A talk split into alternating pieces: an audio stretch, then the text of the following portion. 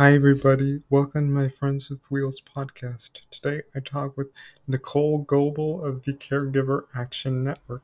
She talks to me about what the Caregiver Action Network is, what services it provides, and how it helps caregivers find ways to not only receive help and support in things that they need, but also find a community of other caregivers and in order to create that community, if you will. I think it's a really interesting and engaging conversation, and I hope you find this insightful.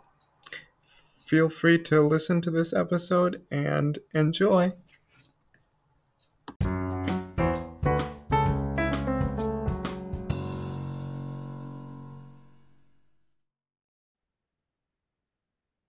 Okay, so tell me a little bit about Caregiver Action Network and, you know, how it came about. Of course. So, Caregiver Action Network, or CAN, is the nation's leading uh, family caregiver organization working to improve the quality of life for uh, the over 90 million family caregivers in the United States. And that number may seem higher or different from the number that you've seen elsewhere, and that's because we're looking at family caregivers across the lifespan. So we're looking at family caregivers, um, you know, that are caring for older um, relatives, friends, neighbors, um, etc. Um, you know, dealing with the impacts of aging, or uh, you know, dealing with Alzheimer's, dementia, and some, you know, more age-related uh, conditions. And then on the other side, you've got, uh, you know, family caregivers that are caring for, you know, a baby that was born with significant healthcare issues, a chronic illness or a disability, and really everything in between. So really hitting on that uh, lifespan. Um, you know, we're kind of the go-to uh, information uh, source for family caregivers, and our website is really kind of a hub of a lot of our resources, tools. Um, and then uh, I guess a little bit about our background was that CAN was founded in 1993 as the National Family Caregivers Association. And today, uh, CAN continues that kind of important leadership role in caregiving giving that voice to family caregivers in a mold in multiple settings. And in 1993, Suzanne Mintz and Cindy Fowler founded our organization um, and really focused on addressing those issues and concerns common to all family caregivers. So we've been around for for quite some time. Mm-hmm. That's cool. So, like, what kinds of services do you provide? Because you focus a lot on the caregivers themselves. Yes. So, uh, one of our main tools or services that we provide is the caregiver help desk. And it's kind of what it sounds like. It's almost like a customer support for family caregivers. Um, it allows a, a family caregiver, again, any kind of family caregiver in any kind of caregiving situation to reach out and get one on one support. We're a national nonprofit, and a lot of the resources and tools that family caregivers may need are community based, are local to them. And so this can help get those family uh, caregivers connected to those types of services and resources. And also, you know, family caregivers sometimes just want someone to listen. Um, and, uh, you know, you've got someone on the other end. It's uh, available via chat or call or email. And on the other end is someone who can listen and, you know, really figure out what kind of resources and supports that family caregiver needs and get them connected to that. The other, um, I guess, really centerpiece of our supports and, and and resources, tools that we provide on our website is our Family Caregiver Toolbox. Um, if you go to our website and click on the Family Caregiver Toolbox, Um, it's really a, a hub of all of our, our tools. So regardless of what kind of caregiving uh, situation that you may be in, um, we have it broken down into different categories. Um, so you can really, you know, uh, find what you need. Sometimes I know in my situation, you know, if you're looking for something uh, online, you're kind of searching through things, um, and you kind of get like a a list. You'll find two other things that you're like, oh, and I need this too. So um, it's it's really amazing in that way, and we have a whole gamut of tools there. Everything from uh, you know how to you know help make sure that all of the medical information uh, for the individual that you're caring for is complete and together. Because if you're, you know, with your loved one when they're going to a doctor's appointment, you're going to need some of that information. Um, so everything from that, how to, you know, talk to doctors, um, because often family caregivers can serve as that, you know, backup advocate for their loved one, um, and make sure that their loved one is getting the care that they need. And so how do you how do you uh, talk to those medical professionals to make sure that a concern or an issue is is being heard and addressed? Um, and just a lot of practical things on how to deal with some of the day-to-day aspects of caregiving. And all of this is free to family caregivers. Everything on our website is free. Um, we also have an online forum for family caregivers so that they can kind of connect to other family caregivers and really get some of that peer to peer support as well. Mm-hmm. Yeah, that's cool. Um, any uh my next question here is are there any particular like stakeholders, organizations, anybody that you partner with closely? You know, who does the Caregiver Action Network partner with closely?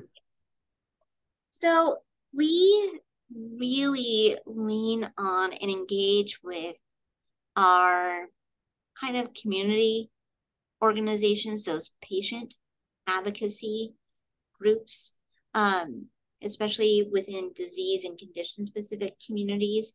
Um, because one of the things that's you know very important for us uh, to to state from the top is that we're not experts in specific diseases or conditions you know, I'm not an expert on Alzheimer's, but I am, I guess, an expert on how to make sure that someone who's caring for um, a loved one with Alzheimer's can get the support that they need so that their loved one is, you know, doing well, getting the care that they need. So we really do um, amazing work with other patient advocacy groups um, and community organizations, uh, you know, letting them know that we're here, but also, you know, being that place that, you know, the family caregivers that are part of their network with the patients that they directly serve, they can now turn them to us and say, you know, we want to be able to support you in supporting your loved one. So here's this really amazing organization um, that's doing a lot of work.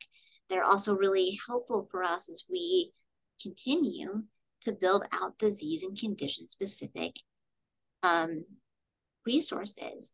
We know that caring for a loved one with a rare disease, let's say, um, looks a lot different than caring for someone with Alzheimer's or caring for someone with uh, Parkinson's. You know there's going to be unique challenges in in all of those situations.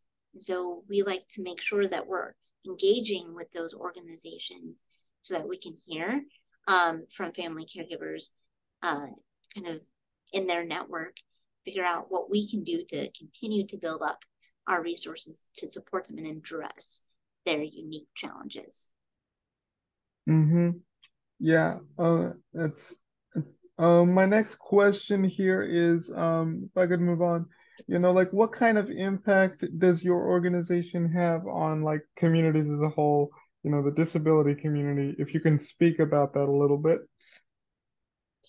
Yeah. So, you know, I, th- I think it kind of goes hand in hand with, you know, how we engage partners and stakeholders. We really want to make sure that anyone who comes to our organization and, um, you know, is looking for support sees themselves. Um, and so, in making sure that we're reaching out to um, communities, engaging communities, uh, you know, we, um, you know, again, serve as a touch point for those uh, patient advocacy groups so that those folks can um, come to us as a resource and we can engage with them. Um, you know, we have many family caregivers who we chat with on a regular basis and do, um, you know, roundtables to listen to the kind of supports and resources they need to talk about some of their experiences, their challenges, their successes, so that we can all learn and provide better support. Um, so it's really kind of, I think, you know, both of those things, really making sure that as we're reaching out to uh, these community and local organizations, engaging with other national organizations that are, you know, patient driven or, um, you know, various disability uh, organizations, that we are mindful of uh, you know, kind of their concerns, that we're engaging them, um, you know, in resources, in all of that, but we're also listening to the family caregivers that are part of their network and kind of inviting them to be the voice of family caregivers, um, you know, that we that we raise. Mm-hmm. That's cool. My last question here is like, how do you guys at the Caregiver Action Network you know, create an inclusive and welcoming environment for the caregivers because that's especially important um, since you guys, you know, both specialize in that. So if you could talk about that a little bit. Oh, absolutely. And that's such a great question. Um, I think that well, first and, and foremost, we want to be um, a space where family caregivers feel supported and safe in talking about, you know, the various challenges that they they have in their role as a caregiver. Caregiving is really difficult, and um, we want to we want to provide that space for them.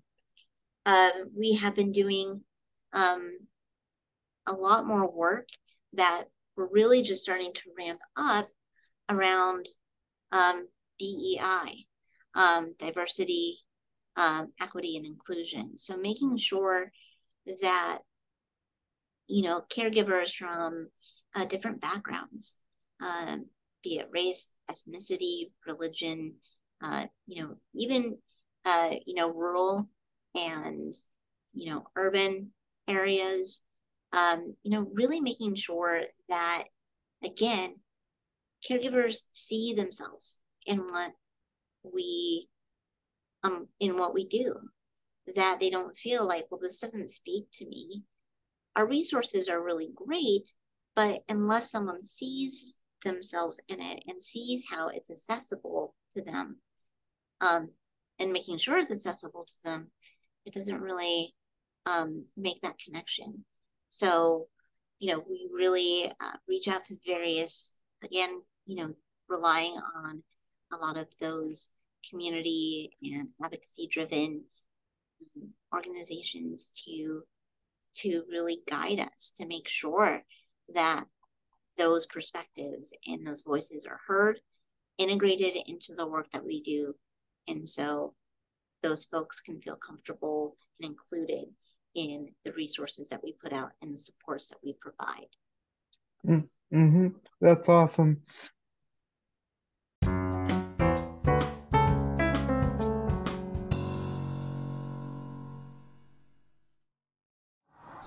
All right, everyone. That is it for today's episode of my Friends with Wheels podcast. Today I talk with Nichole Goble of the Caregiver Action Network. She and I talked about all things Caregiver Action Network and how that particular organization helps caregivers find ways to find a community of other caregivers and just how that find how that organization helps you know caregivers you know who are struggling in need um, you know who might be getting older or often don't know what resources to turn to so it's a really great organization to that it's a really good organization that offers a really great host of things to caregivers who are in that same situation. So I just think it it offers a whole wide range of caregiving um caregive what do I want to say? Caregiver resources for those who may be new to caregiving for the first time and often don't know how to navigate that. Anyway, Feel free to tune in to other episodes of the of this podcast and have a wonderful day. Bye bye everyone. Take care of yourselves.